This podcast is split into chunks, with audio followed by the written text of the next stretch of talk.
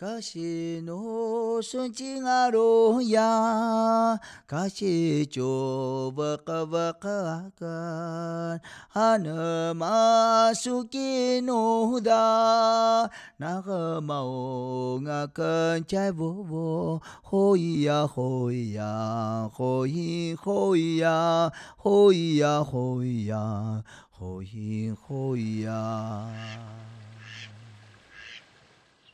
各位听众，大家好，我是屏东执行分署分署长杨碧英。好久没有和听众在空中见面了，大家最近好吗？今天要和我们一起共度空中时光的来宾是法务部行政执行署新任的署长黄玉元署长。那我先来介绍一下署长的简历，让大家认识。黄署长是台湾大学法律学系、东吴大学法律研究所硕士毕业的高材生哦。那他在我们法务部服务非常多年，经历很完整，曾经担任法制司、保护司的司长，而且也担任过彰化、屏东、台东、连江等地的检察署的检察长。那我们先请黄署长来跟大家打声招呼。好的，谢谢碧英的介绍。呃，各位屏东的乡亲，大家好。呃，我曾经在屏东服务过，所以今天又来到了屏东，倍感亲切。好、屏东是一个好地方。好，今天能够再跟乡亲们透过声音在空中交流，我感到非常的开心。署长今天百忙之中哈，才刚上任不到一个月，就呃风尘仆仆的从台北赶来屏东跟我们大家见面哈，我们真的觉得非常的荣幸。那署长可以跟我们听众谈一谈哈，您之前在屏东服务的时候怎样的工作内容？那呃对屏东留存着什么样的印象？那这次回来觉得我们屏东是不是有什么改变呢？是我本身是台北人，长期的工作都在北部。那后来因为不同的历练，好，曾经离开了台北，分别到过马祖，到过台东，在台东服务的时候，感觉非常的开心。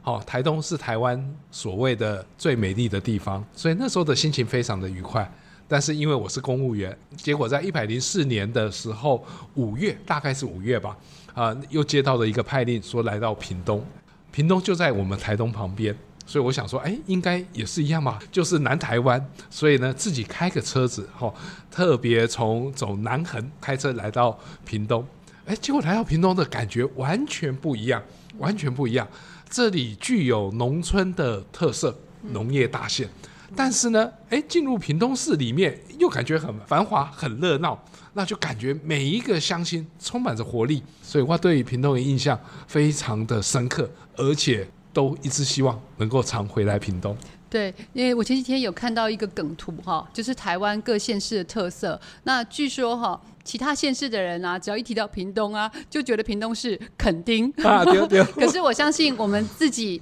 屏东在地的乡亲，或包括我也是二度来屏东服务，我跟署长很像，也是二度来屏东呃工作。我相信我们对屏东的认识跟喜好，绝对远远超过于垦丁而已。呃，对。对，我们屏东拥有的东西不只是垦丁而已哈。署长跟我们执行署其实也非常有缘，之前署长在担任屏东地检署检察长的任内，就也曾经跟我们屏东分署哈有合作过视讯联合服务站这样的一个措施，哎，署长还记得这件事？我印象非常的深刻哈，因为行政执行署跟检察署同属于法务部下面的单位，是好，我们彼此之间说实在互动都非常的密切。嗯，我记得那时候因为屏东它的。服务员比较广，南北狭长，再加上它有个离岛，嗯、另外呢，它除了有平原的地方，更有山地的部落。对，公南五些所谓的原乡区，有它的特殊的地方，哦、所以屏东是一个多元的，哦，是不是让人家感觉你来到这里是一个很新鲜，随时会遇到不同的人、不同的事，嗯，多元的文化。但是政府在进步，我们政府存在的目的就是要服务民众。那怎么服务民众？不应该是被动的在办公室等着民众过来，是应该是主动的出击。所以呢，呃，在屏东服务的时候，那时候刚好屏东分署为了要执行一些所谓的偏远地区的义务人，如何让人家方便？除了透过一些的缴款方便以外，但是有一些还是必须要。问一下，你到底是什么情况？你要不要分期啦？或者你的困难在什么地方？我们怎么样来协助你？那对于离岛及山区的义务人非常不便。那在这里，我非常敬佩之前的行政执行署的作为，我们就用所谓的远距视讯的方式。是，因此那时候在当屏东地检检长的时候，一听到有这个盛事，当然就赶过来。然后来从中予以学习。谢谢署长的分享哈。我记得去年还是前年，我们也曾经到小琉球跟监理站合作做偏乡的服务。那确实你也可以感受到哈，你看跨海的话，这些监理单位的一些相关的措施，事实上确实，尤其像小琉球的居民们就不太方便来洽工。那当然在征期方面，有时候就遇到一些阻碍。所以这个部分呃，跟署长报告，我们也都持续的有在进行。那既然提到这样跨机关合作的。平台，那署长以前也担任过屏东地检的检长。那最近我们法务部的一个重点执行的一个方向，就是很鼓励我们法务部所属的检察机关跟执行机关相互的合作，尤其在嘱托执行这个方面。那不晓得署长接任执行署以后，对于一个这样跨机关的合作，或者包括我们跟其他行政单位的合作，呃，有什么想法跟指示呢？呃，想法跟指示。我不敢讲，为什么呢？因为在录这个节目以前，我有听到。我们碧英分署长有特别提到，他对于屏东分署如何拓展他的业务的部分，我印象非常非常深刻。好，在这里，与其说我的想法，倒不如我转述刚才分署长他对于他的呃机关的量能的呈现。好，也就是刚才他被有特别提到所谓的地检署的一些案件，这其实就是我们所谓的嘱托执行。对于这些犯罪所得，我们如何利用最快最好的方式，让它的价值。提高，使它变卖后的价钱能够还给被害人，哎，这其实是一种所谓的正义实现的方式之一。那这方面我非常敬佩我们杨分署长，非常的积极的与屏东地检还有高雄地检的合作，不管他所犯罪所得是什么，我想其实犯罪工具里面有一个很麻烦的东西叫做船舶啦。哦，船舶怎么拍卖？那这方面我很敬佩我们杨分署长积极认识。如何来拍卖予以传播，让他用到合理的价钱将该传播予以拍卖之后，将犯罪所得来依照法律的规定来一定的处理。另外，屏东它是一个农业大县，所谓的农业大县，也就是表示着它的土地相当的大。土地也有可能被荒废掉，被一些所谓的违反环境相关法规的这些不肖业者用来请到所谓的一些废弃物啊等等。那这时候我们如何予以清理？甚至于有关于这些运输的工具、这些怪手啦、这些大卡车怎么处理？在这方面，我也非常敬佩我们杨分署长，积极的把这一些所谓的犯罪的工具予以透过变卖的方式。然后让这所谓的造成环境污染的这些加害者得到一定的惩罚。那这方面的话，我认为屏东分署在跨机关的合作方面的话，其实很值得我们整个行政执行团队向他学习。哦，谢谢署长哈，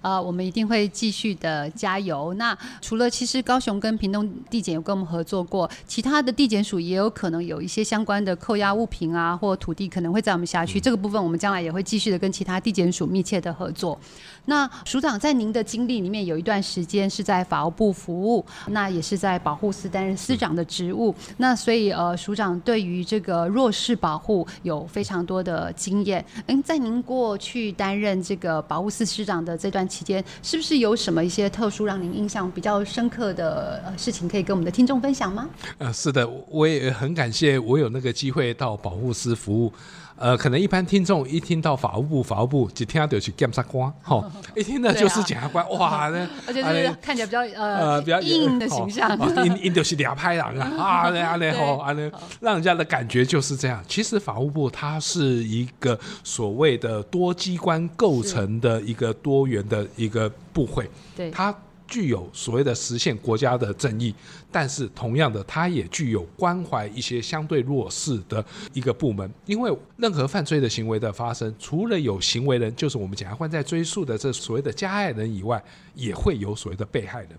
那被害人这个区块，到底谁要来保护他？这其实就是我们保护师一个相当重要的一个工作，也就是对于被害人，我们不管透过金钱上面的补偿，或者精神上面的慰藉，或者医疗资源的介入等等，这都是非常的专业，必须要一定的机关来为之。那同样的人曾经有犯过错，没错，检察官要追诉犯罪，但是。但对于曾经悔过自新的人，我们是不是也应该要给他一个机会？所以，保护司所服务的对象不是只有犯罪被害人，也针对的所谓的犯罪的加害人，就是我们一般讲的，要么叫做受刑人，要么就是出监以后的更生人。所以，法务部的这个司法保护的这个面向其实非常的广，它与一般卫服单位。还有社政单位所服务的，一般都是所谓的弱势团体，哎，未必有所谓的犯罪前科等等的这种犯罪的这种背景的情形不太一样。我们对的是一种所谓的曾经犯过错的人，相对的社会对他的包容力比较不大。都认为他们罪有应得，但是其实我们应该要想到，当他曾经犯过错，他如何归附社会，这正是我们应该要协助的地方。今天杨芬署长所领导的屏东行政分署，他的目的固然在于争取国家的公法上的债权，而这些没有缴钱的人，其实未必他的本质是那么恶劣，有些很弱势。对，我们要怎么帮忙他？那在这方面，我也必须要替我们杨芬署长宣传一下。她虽然之前是一个女检察官，办案绩效非常的卓著，但是她在当检察官的时候，其实对于妇幼案件一些弱势团体，她就非常的关注。所以我相信她领导之下的所谓的呃屏东行政执行分署，对于一些弱势的公法上的这些义务人，她一定会予以最好的关怀。谢谢署长哈，确实我们呃法务部执行署一直以来的核心价值是执行有爱、公益无爱。那确实在我们在处理争起案件的过程当中，经常发现有很多呃弱势的义务人。那像屏东分署确实也有爱心社，这是同仁自发发起的捐助的一个爱心社这样的资源。那我们确实对于很多弱势的义务人也有很多通报，跟其他社会单位、辅助单位的一些相关资源。可以引荐给他们呃使用，来支持他们。那我举个最近的案例跟听众分享啊，我们有一位义务人是住在恒春镇，那他是因为无照驾驶，而且酒精浓度超过标准值，又骑机车，被罚了三万七千五百元。那我们去扣他邮局存款的时候，发现它里面是社会补助款，所以依照法令，我们是不会呃扣押这个存款。那我们执行同仁去现场的时候啊，才发现说这个义务人已经七十岁了，他一个人独居在小小的平房，而且他的眼睛有疾病，所以眼力非常的模糊。那自己本身行动又不方便，所以他每个礼拜呢是由这个卫生机关派车载他去洗肾。那我们同仁知道他的处境以后，也就启动了我们分署的弱势关怀的服务，把他转借给社福机关，而且我们也通报了健保署的高频业务组，请他们也来协助清理这个义务人目前滞欠的健保费。那我们的同仁也跟这个里长了解一下他的家庭状况。那最近刚好端午节也到了，我们分属爱心社也会提供生活的一些必要物资跟营养品，亲自送去恒春镇给这个义务人。那我们分属真诚的相信，好，希望我们这个社会在充满公益之余，也充满了爱，这样子我们的家园才会越来越美好。所以，我们也在这个平台上，刚好借这个机会来呼吁所有我们的弱势的义务人。假设你在缴款上有一些困难，那你千万在收到我们相关的通知的时候，你不要逃避，也不要害怕，你就直接拨个电话过来，好，或如果你刚好经过我们分署，也可以进来跟所有我们的执行同仁反映。那我们一定也会竭尽我们所能，我们所知道的途径，那包括移送机关，呃，也有很多资源是可以给弱势义务人使用，我们会。会竭尽全力来协助你度过这一个呃困难的时间。组长跟我们分享一下哈，因为可能很多听众事实上也没有来过我们屏东分署。那今天署长特别抽空来视察，也来关心我们屏东分署的同仁。那也来看一下我们屏东分署。哎，不晓得署长跟您以前看到的屏东执行分署是不是有什么不一样呢？我想一个机关外表或许都一样，但是因为主事者的用心与否。还有它的走向会引导的一个机关的文化的改变。我记得一百零四年、零五年也曾经来过屏东分署，那时候因为行政执行的业务刚起步，大家的目标是有关于所谓的争取金额啊，应该要怎么样达到，有一点比较像哈，呃，好还在准备大学联考的期间啊，那个挥汗如雨啊，大家赶快先把手边的案子完成就好啊，等等的。但是经过这十几年来，好，我们行政执行署它不仅在量能的提升，它在质的变化更是令人敬佩。好，也就是我们强调的，如同刚才分署长讲的，今天你们打电话到我们屏东分署，即使你是义务人，免惊啦，你有什么困难跟我们讲。而不像刚开始的时候，最好我不要到行政执行署，因为我欠钱了。我看到你好像看看看到通知，先把它丢到一旁的垃圾桶，就这样，很视而不见呢，甚至于把通知通知书拿拿去庙里啊，那拜拜的话也不去吧？其实不会。好，那杨分署长来了之后，非常强调一个机关的柔性的文化，还有它质量的提升。在我今天又踏入了行政执行分署，我从入门到跟看到每个同仁给我的那种磁场的反应，我就可以感觉到这个机关在向上提升，而且是充满着关怀。我其实很鼓励，呃，屏东的乡亲，你即使不是义务人呐、你也可以来我们屏东分署坐一坐。公部门跟你们想的以前完全不一样，我们已经改变了。谢谢署长，刚好趁这个机会哈，我们也宣传一下，因为我们这一段时间屏东执行分署也在做档案准备的工作，那也是呼应了政府公开资讯的一个这样的政策。好，那所以我们所有税件罚费。这四大项的征期案件，我们都有一些档案是可以供给相关的民众来申请运用。那我们也更欢迎教育单位，好，因为公民教育的健全，事实上是我们全民将来发展更好哈的一个基础。所以，如果有教育单位需要运用到我们税建罚备的档案资料，我们是非常欢迎老师、学校来跟我们申请运用。好，那如果大家有这个兴趣的话，也可以上。我们我们屏东执行分署的网站就会看到相关的指引跟 Q&A，相信我们的档案对于公民教育的促进会有很大的功用。那今天和署长天南地北的聊天真的很开心，也意犹未尽。但是我们大家都先休息一下，下一集依然会有黄署长陪我们聊天，先跟大家在此说声再见哦。مهلبالته تسوى قدا هيلتا شكينا تبت بلان لا